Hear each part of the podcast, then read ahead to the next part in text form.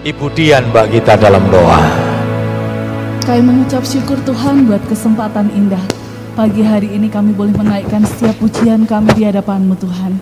Tiba saatnya Bapa, saat ini kami mau fokuskan setiap mata hati kami Tuhan untuk mendengarkan firman Tuhan. Kami serahkan seluruh waktu ini ke dalam tangan-Mu Bapa.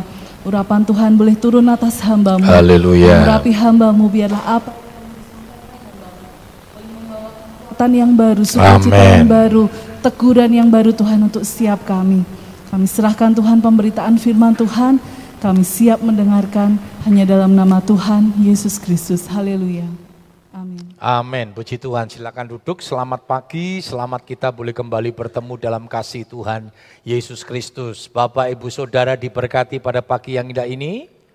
Amin. Allah yang kita sembah adalah Allah yang ajaib, yang luar biasa, yang boleh menolong kita semua. Ya, nggak terasa sudah 29 hari sudah ya. Waktu itu berjalan begitu cepat ya. Kadang saya tuh ngerasain sudah ya, waduh wis minggu meneh ya. Karena apalagi kegiatan sudah berjalan ya, berjalan penuh ya. Tetapi nggak apa-apa sudah, nikmati hari-hari bersama-sama dengan Tuhan. Ya, puji Tuhan. Mari kita sama-sama menikmati firman Tuhan. Tema firman Tuhan pada pagi yang indah ini adalah hari depan penuh harapan ya, hari depan penuh harapan. Kemarin kita sudah melihat tentang resolusi ya, tentang resolusi bagaimana kita ini boleh senantiasa ada di dalam tangan kasih Tuhan ya, hidup berkenan di hadapan Tuhan. Ah, resolusi kita belajar tentang mengevaluasi masa lalu, memperbaiki, lalu membuat komitmen supaya hari depan itu lebih baik. Dan hari depan akan selalu lebih baik, tetapi kuncinya kalau kita senantiasa ada di dalam Tuhan. Hari depan penuh harapan ini, ya kuncinya ketika kita ada di dalam Tuhan. Mari kita sama-sama melihat dalam Amsal 23 ayat 17 hingga 18. Amsal 23 ayat 18 hingga eh, ayat 17 hingga 18 saya undang kita bangkit berdiri. Kita akan membaca ayat ini bersama-sama ya. Kita akan membaca ayat ini bersama-sama. Amsal 23 17 hingga 18 dua tiga Janganlah hatimu iri kepada orang-orang yang berdosa, tetapi takutlah akan Tuhan senantiasa, karena masa depan sungguh ada dan harapanmu tidak akan hilang. Puji Tuhan, silakan duduk. Di kitab Mazmur, Daud pernah apa ya, ada konflik batin begitu saudara ya dalam Mazmur 73. Ketika apa sudah? Ketika dia melihat ada orang-orang berdosa, orang-orang fasik kok kelihatannya hidupnya enak.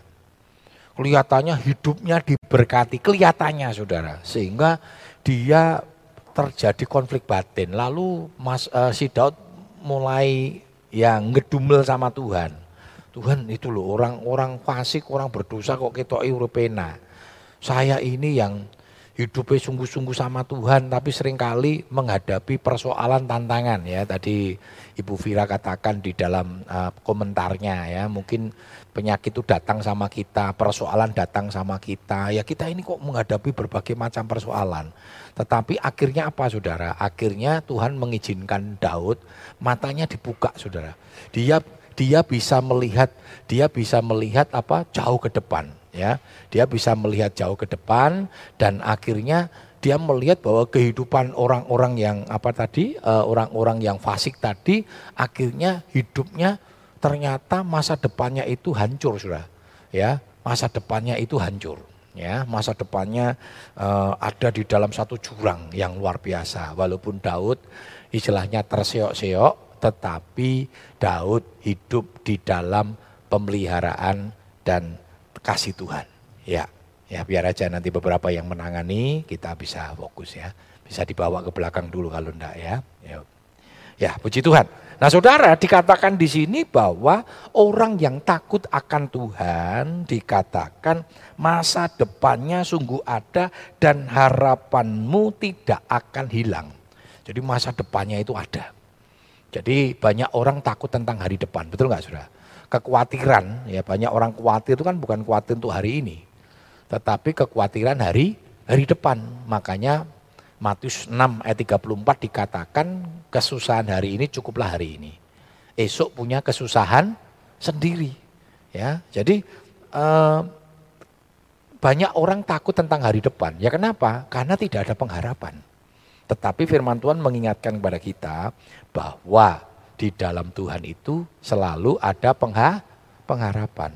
Nah kuncinya sekarang ini adalah takut akan Tuhan dulu, ya, takut akan Tuhan dulu. Kenapa saudara? Karena manusia tidak mengerti hari depan. Makanya jangan sombong. Kalau ada manusia sok yang kelihatannya, wah hari depan itu dia bisa menguasai, ya nggak ngerti saudara. Karena itu jangan sombong. Kita memerlukan Tuhan. Yeremia katakan apa? Terkutuklah orang yang mengandalkan kekuatan manusia, tetapi diberkatilah orang yang mengandalkan Tuhan. Coba kita lihat sama-sama saudara ya di dalam Yakobus 4 ayat 13 hingga 15. Yakobus 4 ayat 13 sampai dengan ke-15. Jadi sekarang hai kamu yang berkata, hari ini atau besok kami berangkat ke kota Anu dan di sana kami akan tinggal setahun dan berdagang serta mendapat untung. Sedang kamu tidak tahu apa yang akan terjadi besok. Apakah arti hidupmu? Hidupmu itu sama seperti uap yang sebentar saja kelihatan lalu lenyap. Sebenarnya kamu harus berkata, jika Tuhan menghendakinya, kami akan hidup dan berbuat ini dan itu. Nah, Yakobus mengingatkan sama kita, kalau ada orang yang ber, apa rencana mau berdagang, pergi keluar kota, mau sampaikan ini itu ini itu dan sebagainya. Lalu firman Tuhan katakan kalau ini banyak gangguan hari ini saudara. Ya, ada tikus bisa masuk gereja, tidak apa-apa biarkanlah saudara. Dia pengen dengarkan firman saudara. Mungkin siapa tahu dia bertobat jadi tidak mengganggu pastori saudara ya. Doakan saja supaya nggak ke sini saudara, karena saya juga rodok geli juga saudara. saya sempat lewat saudara. Ya puji Tuhan saudara, nikmati saja. Yang berani langsung pegang lah itu ya, pengerja-pengerja langsung pegang aja saudara ya. Tapi jangan dimasak saudara ya. Karena itu bukan tikusnya orang Manado. Kalau tikusnya orang Manado bisa dimasak saudara ya, puji Tuhan. Ya, dikatakan bahwa kita tuh tidak mengerti apa yang terjadi hari esok sehingga kita hanya bisa berkata, jikalau Tuhan berkehendak. Jikalau Tuhan berkehendak, berapa banyak ya kita sudah merancangkan sesuatu, eh ternyata tidak sesuai yang kita harapkan. Banyak sudah sering kali kan terjadi seperti itu sudah. Wah, meh pergi dolan kondangan wis disiapke dandan sing apik, make upan sing apik, meh dandane ning Semarang, eh ning tol bledos bane. Nah, saudara yang meledos akhirnya us, apa namanya dandani glosor dan sebagainya reget kabeh. Akhirnya istrinya bilang wis mulai weh rupamu elek belepotan barang sini sini pulang saudara ya. Kita tidak pernah tertahu apa yang akan terjadi ya. Kita nggak pernah tahu saudara. Makanya firman Tuhan katakan kalau Tuhan berkehendak. Artinya apa segala sesuatu ada di tangan kasih Tuhan. Ya, segala sesuatu ada di tangan kasih Tuhan dan kuncinya apa? Manusia itu tidak mengerti hari depan. Jangan takut, jangan sok. Ya, ada yang sakit hari ini takut. Orang sakit itu orang sakit takut apa? Ya, takut mati. Ya kan gitu saudara ya. Waduh, padahal Tuhan yang punya hidup. Saya punya teman saudara di kota Solo kena gagal ginjal, harus cuci darah. Ya, pada waktu dia mengalami ketakutan yang luar biasa. Lalu kita kasih kekuatan sama dia. Wes pokoknya hidup itu di tangan Tuhan. Saya mikir ke mati, yang dipikirkan hidupnya. Berarti kalau Tuhan masih sinian hidup kan kesempatan sudah. Dan akhirnya dia mengubah konsepnya. Dan dia bertahan cukup lama. Bahkan di prosesnya dia sampai nanti memang Tuhan panggil saudara. Tapi usia yang cukup panjang. Banyak teman-teman yang kita tidak duga meninggal. Tahu-tahu kaget saya dikasih tahu, eh si I meninggal kena DB. Kena DB. Lah itu kan hidup di tangan Tuhan kita nggak pernah tahu sudah. Karena itu nggak usah takut. Sudah nikmati detik per detik maka dikatakan dalam Efesus ya. Pergunakanlah waktu yang ada karena waktu itu jahat. Nah kalau kita masih diizinkan menikmati hidup hari ini, nikmati dengan sukacita karena kita nggak pernah tahu hari esok, sudah. Dan percayalah hari esok itu ada di tangan Tuhan dan Tuhan memberikan hari depan yang penuh harapan. Jangan sampai belum kejadian kita sudah seperti mati duluan. Belum kejadian hari esoknya kita udah ketakutan dulu. Sepertinya hari esok itu nggak bisa kita lewati. Jangan salah, Tuhan yang punya hari eh, esok. Amin. Amin. Masa depanmu tidak akan hilang, harapanmu selalu ada dikatakan. Itu kuncinya di dalam Tuhan ya. Karena itu kita yang tidak mengerti hari depan, nggak usah takut tentang hari depan. Gandol, apa tuh gandol ya? Berpaut sama pemilik hari hari depan. Karena itu jangan sombong, kita berpaut aja kepada pemilik hari depan dan serahkan hari depanmu kepada Tuhan. Karena kita juga nggak pernah mengerti hari depan. Nggak ada satu orang pun yang mengerti hari depan. Ya, karena itu saudara, rancangan manusia sering kali tidak sesuai dengan rancangan Tuhan. Ini yang harus kita ketahui, sering kali berapa banyak ya, seperti saya tadi bilang ya, wah kita mau pergi kondangan, wis bayangke saudara, waduh, ki kondangan ini rumah makan, ya, sing enak, sing modele panto saudara, kalau Jakarta bilang panto itu sing neng mejo ya, untuk 10 orang, 10 macam, waduh, luar biasa ya. Aku engko mesti tak mangan sop hisit gitu sudah ya. Uh, sudah sudah sudah. Bayang-bayang ke sudah ya. Bayang-bayang ke eh bledos neng tol. Ora sido mangan akhirnya warteg saudara ya. Bingung kalau jengkelnya wis luwe wis ono lewat tol ada yang jualan tuh sudah ya, kanan kiri gading apa sudah ya. Lumayan murah meriah sudah ya. Sak porsi mangan warek malah sewu waduh. Rasido sop hisit saudara. Nah artinya apa? Itulah hidup. Rancangan kita beda dengan rancangan Tuhan. Tetapi yang ter, yang penting adalah kita syukuri di setiap rancangan Tuhan ada kehendak Tuhan. Di setiap rancangan Tuhan ada rancangan yang indah yang Tuhan siapkan kepada kita semua. Ya, coba kita lihat dalam Yesaya 55 ayat 8 hingga yang ke-9. Yesaya 55 ayat 8 dan 9. Sebab rancanganku bukanlah rancanganmu, dan jalanmu bukanlah jalanku. Demikianlah firman Tuhan. Seperti tingginya langit dari bumi, demikianlah tingginya jalanku dari jalanmu, dan rancanganku dari rancanganmu. Iya, dikatakan perbedaan rancangan Tuhan dengan rancangan kita itu seperti tingginya langit dan bumi. Saya mau tanya, berapa sih jaraknya langit dan bumi? Wah ada saudara. Kalau saudara melihat langit itu kan hanya batas pandangan manusia. Apakah kita naik ke atas bisa tembus? Enggak loh sudah. Enggak terhingga loh ya sudah ya. Belum pernah ada sudah ya yang naik pakai roket atau Apollo sudah ya. Terus mentok ya. Wah, enggak pernah sudah. Belum pernah saudara. Nah ada para uh, ilmuwan berkata bahwa sebenarnya di alam semesta ini ada Bima Sakti, Bima Sakti lain. Nah Bima Sakti, Bima Sakti kita ini kan Bima Sakti itu kan bicara tentang kalau Bima Sakti kita kan sembilan planet sudah ya. Itu bicara Bima Sakti, lalu ada matahari. Ya sembilan planet termasuk bumi, Pluto. Tetapi yang bisa ditinggali cuma bumi. Nah ini baru ada para ilmuwan sedang merancangkan untuk pindah ke Mars. Neng mau bangun pirang puluh tahun, pirang pirang ratus tahun sudah ya. Mereka merancangkan bagaimana di Mars itu bisa hidup dan sebagainya. Untuk membangun bumi seperti ini aja dibutuhkan ribuan tahun. Nah, saudara pasti orang rasa ke sudah ben kono sing meh ngimpi neng Mars, neng Mars kono lah saudara. Sudah ya, kehidupan hanya ada di bumi dan Alkitab memang berkata hanya bumi saudara, tidak ada planet lain yang bisa dihidupi. Nah, ada para pakar dengan keilmuannya berkata ada bima sakti yang lain, artinya ada planet-planet yang lain yang mungkin ada kehidupan. Makanya kan ada dikatakan apa UFO, kita sering kali ketemu planet UFO walaupun sampai hari ini belum pernah dibuktikan, Saudara ya. Lalu dia berkata, dari bima sakti kita menuju ke bima saktinya yang lain itu dibutuhkan ratusan juta kecepatan cahaya. Nah, ratusan juta kecepatan cahaya saudara ya. Bukan lagi hanya kilometer. Nah, satu kecepatan cahaya pesawat kita itu mampu menempuh satu kecepatan cahaya itu mampu menempuh ratusan juta tahun. Lalai padha wae kembae kuwi sing lho neng gawe berarti kan tidak mungkin pernah ke sana Saudara.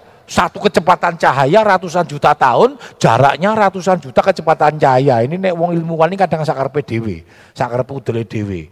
Manusia berasal dari apa namanya monyet. Sebenarnya bukan dari monyet sudah Darwin itu.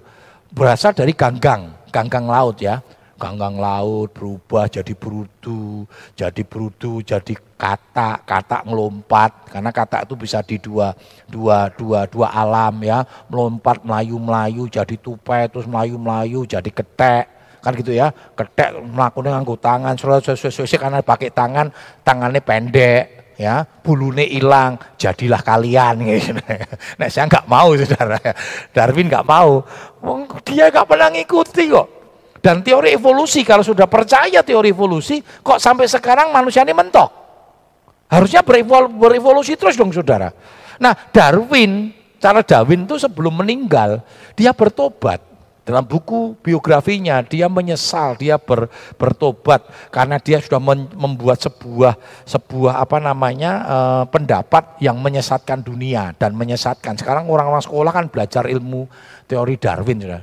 Darwinnya sudah bertobat Neng teorinya saudara.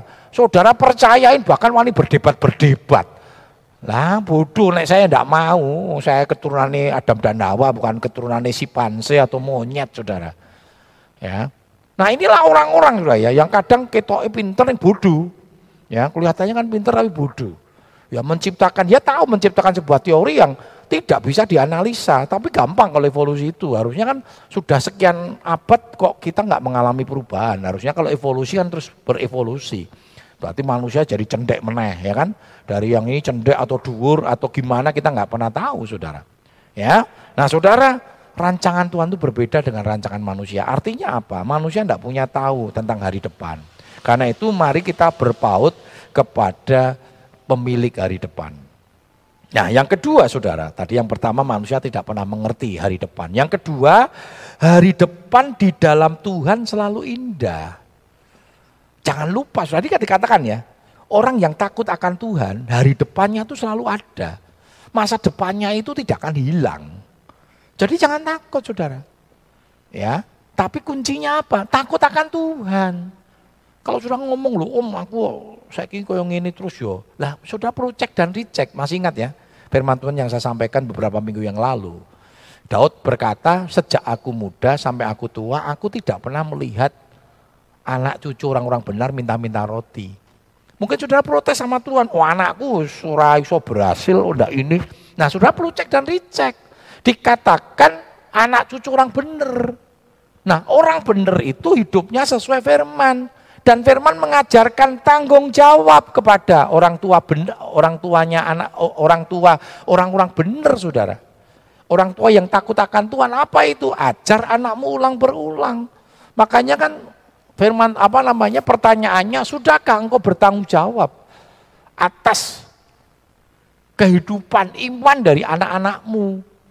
Berapa banyak orang tua lelah, orang tua capek untuk mengingatkan anaknya, untuk takut akan Tuhan. Kalau kau ingin menyelamatkan anakmu, ajar anakmu ulang berulang untuk takut akan Tuhan. Dan ketika anakmu takut akan Tuhan, ya hidupnya aman. Maka dia akan diberkati. Tadi kan kita lihat masa depannya ada. Coba kita lihat pengkhotbah 3 ayat 11. Pengkhotbah 3 ayat yang ke-11. Ia membuat segala sesuatu indah pada waktunya, bahkan ia memberikan kekekalan dalam hari hari hati mereka. Ia membuat segala sesuatu indah pada waktunya, bahkan ia me, memberikan ke, kekekalan dalam hati mereka, tetapi manusia tidak dapat menga, menyelami pekerjaan yang dilakukan Allah dari awal sampai akhir. Iya dikatakan Tuhan akan membuat segala sesuatu indah pada waktunya. Ini kunci, kuncinya di pada waktunya sudah. Ini bicara proses. Jadi tidak instan. Waktunya Tuhan bukan waktunya kita. Nek waktunya kita kan nek iso butuh duit sembayang celepok, ngeti-ngeti toko langit jatuh duit gitu. Nek ora melaku-melaku wadah orang naik motor celepok. Loh, ini apa gitu? Ternyata ada-ada koran. Pernah ada kesaksian begitu saudara. Ada anak Tuhan yang bersaksi. Satu baru butuh duit, saya butuh ini dan sebagainya. Eh agak stres melaku-melaku sudah baru jalan apa stres karena apa jalan-jalan karena stres waktu jalan-jalan stres orang kalau stres kalau jalan-jalan kan lihatnya ke bawah sudah ya wes gitu sudah ya ketabrak karepmu lah gitu sudah weh tahu-tahu ada orang naik motor terpok jatuh sudah ada sesuatu yang jatuh koran sak gembel di, dilihat duit saudara oh haleluya ini pertolongan Tuhan nah, saya nggak tahu itu pertolongan Tuhan atau memang Saudara, waduh saudara ya. Kalau ndak neng ATM ngecek saudara ya. Waduh coba ngecek di ATM, wah kosong. Siapa tahu ada burung gagak saudara. Eh agak ngecek dengan kalau aduh kok kosong orang sing ngirim. Sing ngirim saudara. Waktu lihat dongak di atas ATM ada dompet. Wah dompet ini tebel dan abang-abang ngawe-ngawe saudara. Lihat kanan, lihat kiri saudara lihat CCTV, waduh sudah ya. Wah ini berkat Tuhan katanya sudah. Nah saudara, belajar menanti-nantikan waktunya Tuhan. Dan percayalah saudara, kalau engkau berani mengandalkan Tuhan, Tuhan tolong. Tuhan tolong. Dan Tuhan tidak pernah merancangkan sesuatu yang tidak baik. Dikatakan Tuhan membuat segala sesuatu indah pada waktu waktunya. Tapi kita tidak dapat menyelami apa yang dikerjakan Allah dari awal sampai akhir. Kadang penderitaan-penderitaan yang kita alami, kesusahan-kesusahan yang kita alami, berani kan katakan itu ya. Itu kan dikatakan tidak sebanding dengan kemuliaan yang akan Tuhan berikan. Jadi kadang kita memang Tuhan izinkan. Siapa tokoh-tokoh Alkitab yang tidak mengalami penderitaan? Surah melihat Musa yang dipakai Tuhan luar biasa, tapi berapa tahun dia harus menderita. Tetapi pada akhirnya rancangan Tuhan itu selalu indah. Kalau kita mau belajar. Ya, Memang kita tidak sanggup menyelami. Nggak usah mikir-mikir lah. Kita hanya butuh percaya dan takut akan Tuhan. Sehingga rancangan Tuhan yang indah itu akan dinyatakan bagi kita semua. Ya, saudara, hari depan di dalam Tuhan penuh dengan harapan dan damai sejahtera. Yeremia 29 ayat 11. Yeremia 29 ayat yang ke-11. Sebab aku ini mengetahui rancangan rancangan apa yang ada padaku mengenai kamu. Demikianlah firman Tuhan, yaitu rancangan damai sejahtera dan bukan rancangan kecelakaan untuk memberikan kepadamu hari depan yang penuh harapan. Iya, kata rancangan penuh kecelakaan itu artinya rancangan yang penuh dengan kejahatan. Jadi Tuhan tidak pernah merancangkan sesuatu yang jahat untuk hidup kita. Mungkin sudah pernah mengalami kecelakaan gitu sudah ya. Wah oh, katanya orang kecelakaan, kecelakaan. Dan dibalik semua itu, kalau itu Tuhan izinkan, pasti Tuhan sedang merancangkan sesuatu merancangkan sesuatu yang indah dalam setiap kehidupan kita. Tapi kecelakaan di sini bukan bicara tentang kecelakaan kecelakaan seperti naik motor dan sebagainya, tetapi rancangan yang mendatangkan kejahatan. Dan Tuhan tidak pernah merancangkan sesuatu yang jahat untuk hidup kita. Rancangan Tuhan memberikan harapan dan damai sejahtera, sukacita. Tuhan tidak pernah merancangkan sesuatu yang jahat untuk hidupmu. Enggak saudara. Rancangan Tuhan selalu indah. Mari kita menikmati.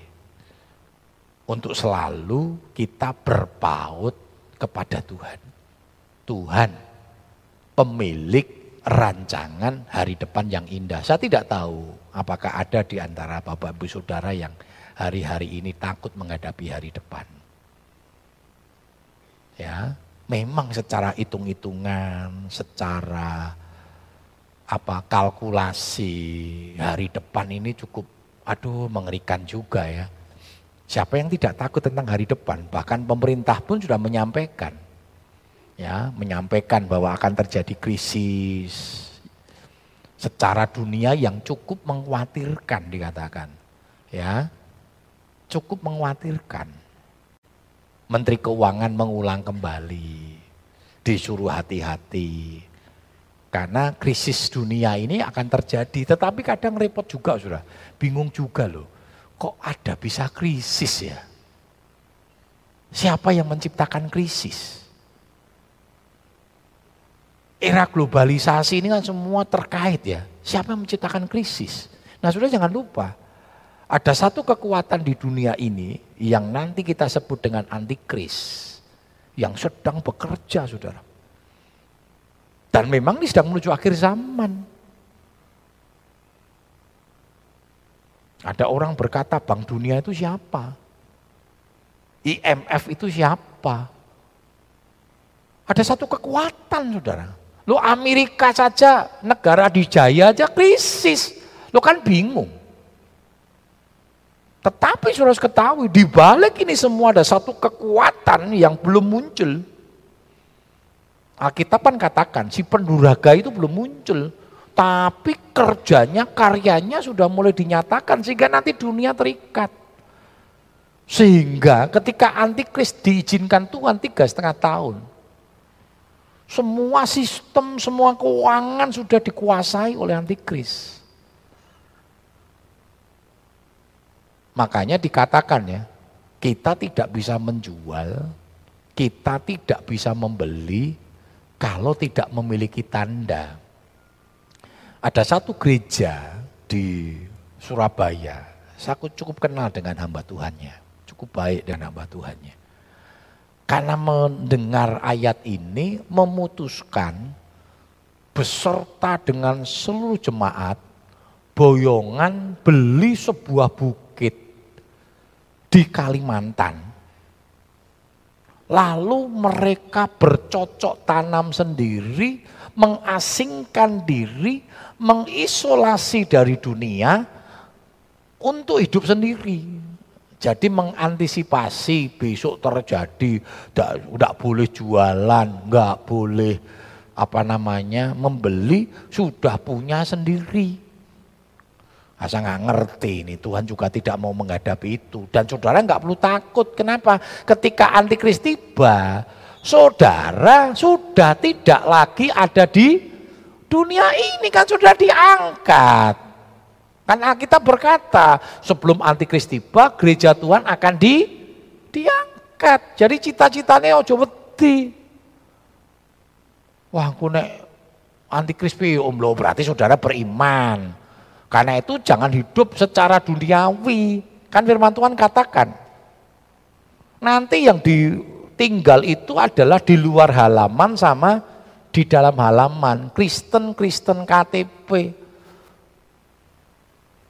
Di luar di halaman itu apa adanya? Kolam basuhan, bicara baptisan sama korban bakaran. Sudah percaya bahwa Yesus menyelamatkan itu tok.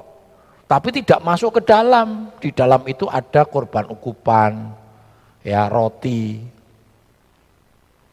66 itu bicara firman Tuhan, artinya kita harus hidup di dalam kebenaran firman Tuhan.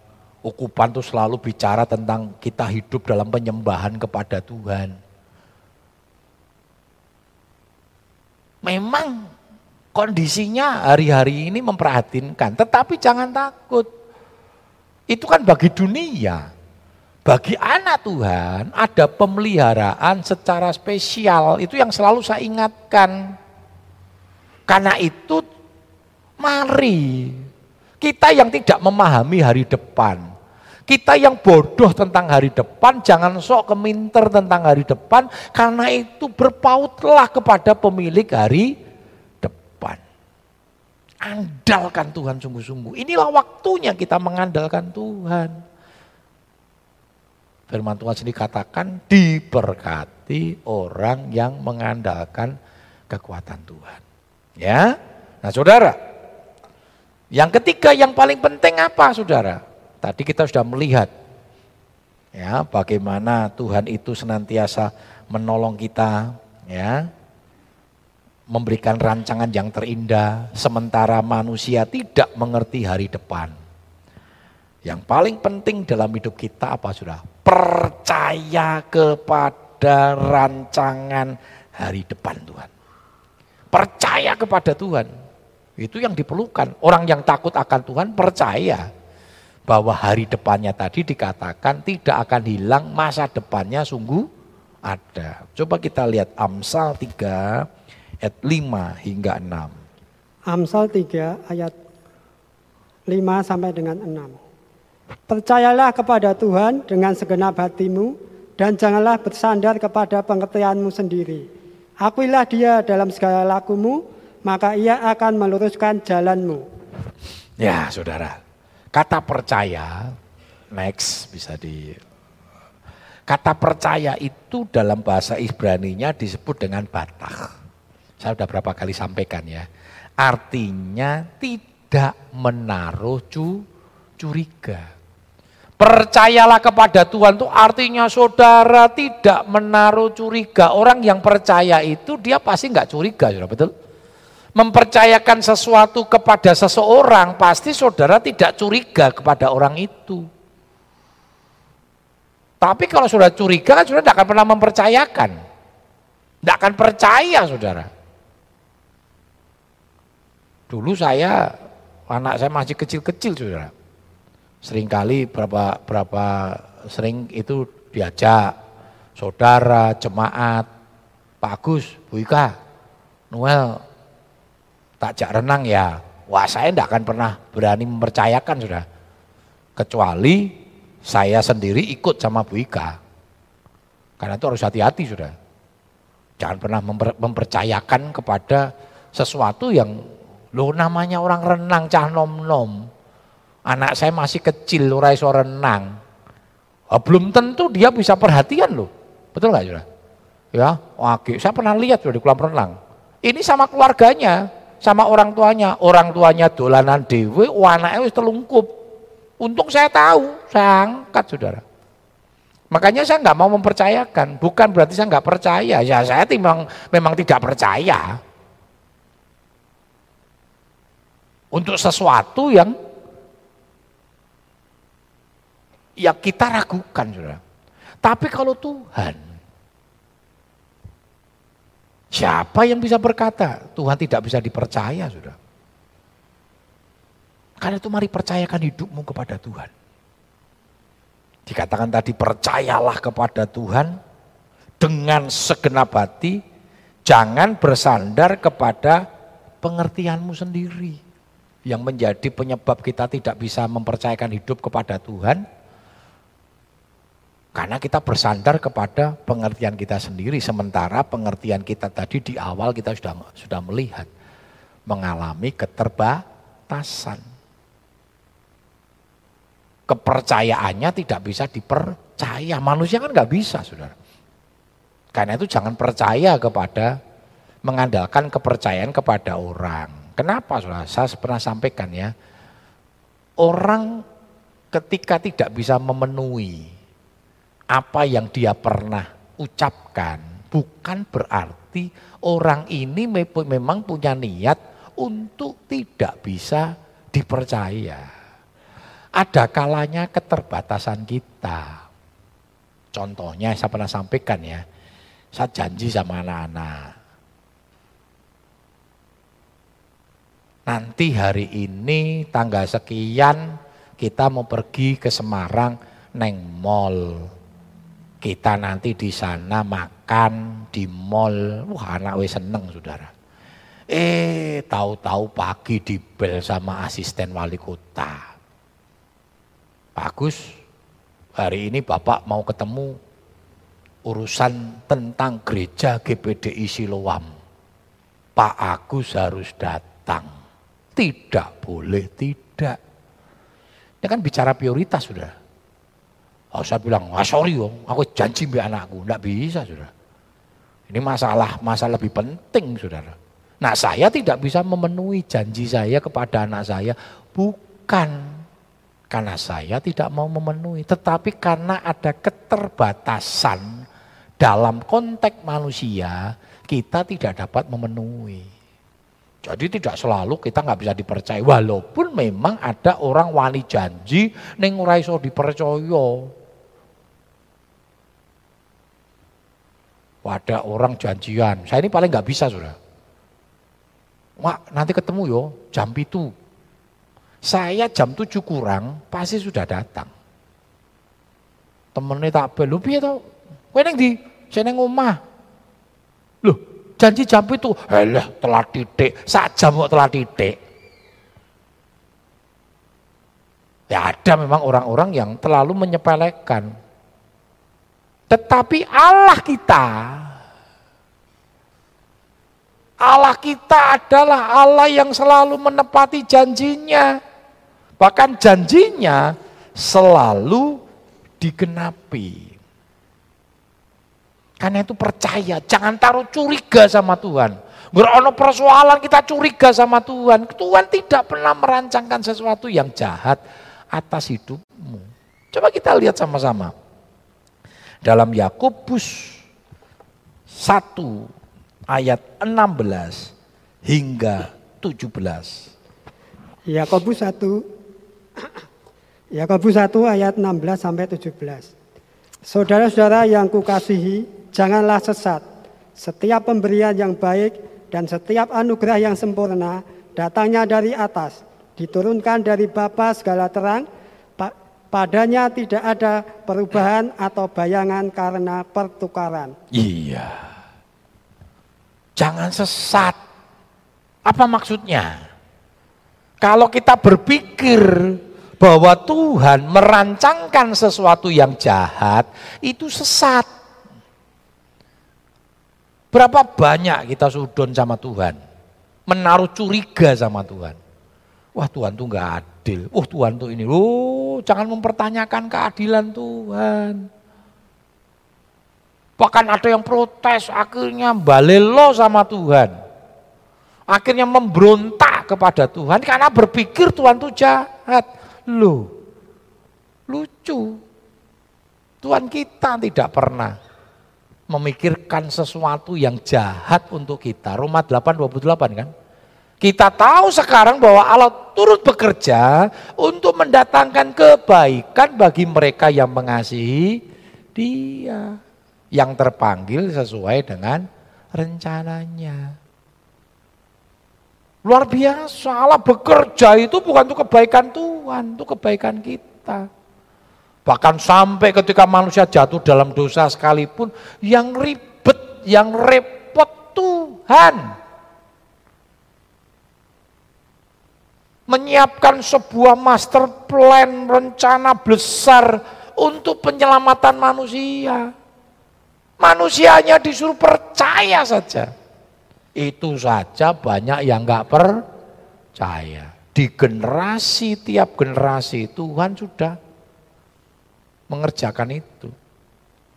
Bahkan ketika Tuhan akan menghukum manusia dengan air bah, disiapkan peluang kesempatan untuk selamat dengan air bah. Tapi faktanya, buktinya manusia memilih tidak percaya. Dan akhirnya mati ketika ditutup pintu air bahnya, sudah tidak ada kesempatan. Mau ketok-ketok tidak ada kesempatan. Karena itu selama kita masih ada kesempatan hari-hari ini. Gunakan kesempatan itu. Jangan nanti pintunya ditutup. Seperti lima gadis bodoh.